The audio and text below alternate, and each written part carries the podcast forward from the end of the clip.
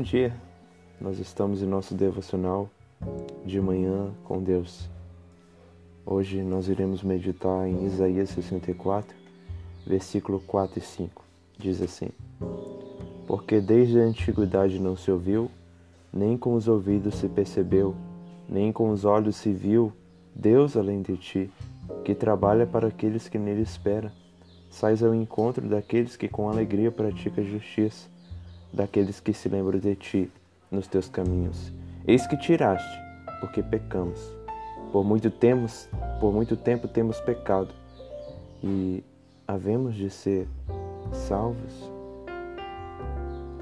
Esse versículo ele se encontra na profecia da parte de Deus através do profeta Isaías sobre o povo de Judá, o povo de Jerusalém.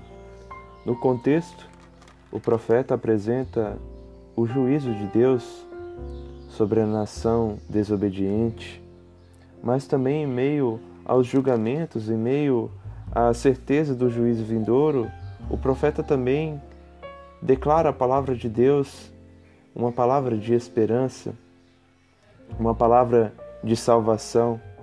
Ele roga pela presença de Deus, dizendo: Ó, oh, se fendesse os céus e descesses, se os montes tremessem na tua presença.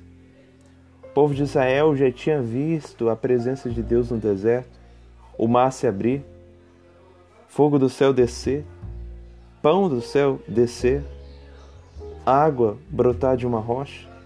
O povo já tinha visto a presença de Deus, mas desobedeceram, Senhor.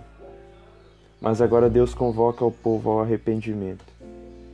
E o profeta diz: Porque desde a antiguidade não se ouviu, nem com os ouvidos se percebeu, nem com os olhos se viu Deus além de ti, que trabalha para aquele que nele espera. Nesse versículo nós entendemos duas verdades. A primeira verdade é que não existe Deus como o nosso Deus. Não existe Deus tão poderoso como o nosso Deus. Os deuses das outras nações os deuses dos outros povos têm ouvidos, mas não ouvem, têm olhos, mas não veem, mão, mas não apalpam, pés, mas não andam. Porém, o nosso Deus, ele é vivo e não há outro Deus além dele. Segunda verdade que nós entendemos é que o nosso Deus, por ser o Deus verdadeiro, ele trabalha. Isto é, ele não fica estagnado como uma estátua, mas ele trabalha para que todo aquele que nele espera e nele espera, nesse sentido, significa nele pôr uma confiança, nele ter uma expectativa. E isso nós percebemos quando oramos. Quando oramos ao Senhor, nós esperamos. A esperança que temos na oração é a esperança da expectativa da resposta, é uma confiança. E aí, no versículo 5, Isaías diz algo interessante. Ele diz: Sais ao encontro daquele que com alegria pratica a justiça, daqueles que se lembram de ti nos teus caminhos. Olha só que interessante.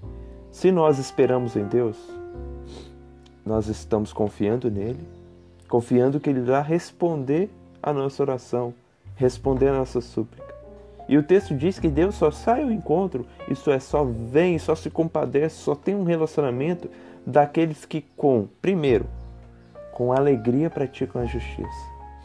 Praticar a justiça envolve uma obediência ao Senhor, uma obediência renunciadora. Você vai renunciar à injustiça e praticar a justiça com alegria. Com alegria envolve com prazer. Com prazer obedecer a palavra de Deus. Com prazer é, guardar as sagradas escrituras. O salmista disse: Escondi a tua palavra no meu coração para não percar contra ti. Então, nós entendemos que Deus só sai ao encontro, Deus só tem um relacionamento com aqueles que primeiro praticam a justiça, andam em obediência.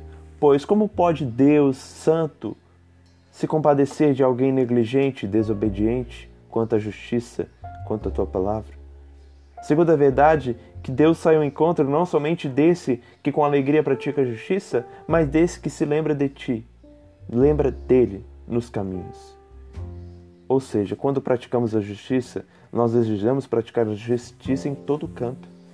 Não é apenas numa igreja, mas é em todo canto, entre familiares, entre colegas vizinhos, entre amigos de trabalho. Nós buscamos lembrar de Deus nos nossos caminhos, nos nossos afazeres diários. Então, nós entendemos que, terceiro, se quisermos ter um relacionamento com o Senhor, nós devemos renunciar à nossa justiça própria e buscar a justiça de Deus e praticá-la e obedecê-la. Porque ele só vai ter um relacionamento. O Deus que trabalha naquele que nele espera só vai se compadecer de nós se praticarmos a justiça e lembrarmos dele em todos os nossos caminhos. Que assim possamos lembrar dessa palavra, guardá-la no nosso coração e buscar obedecer. Obedecer.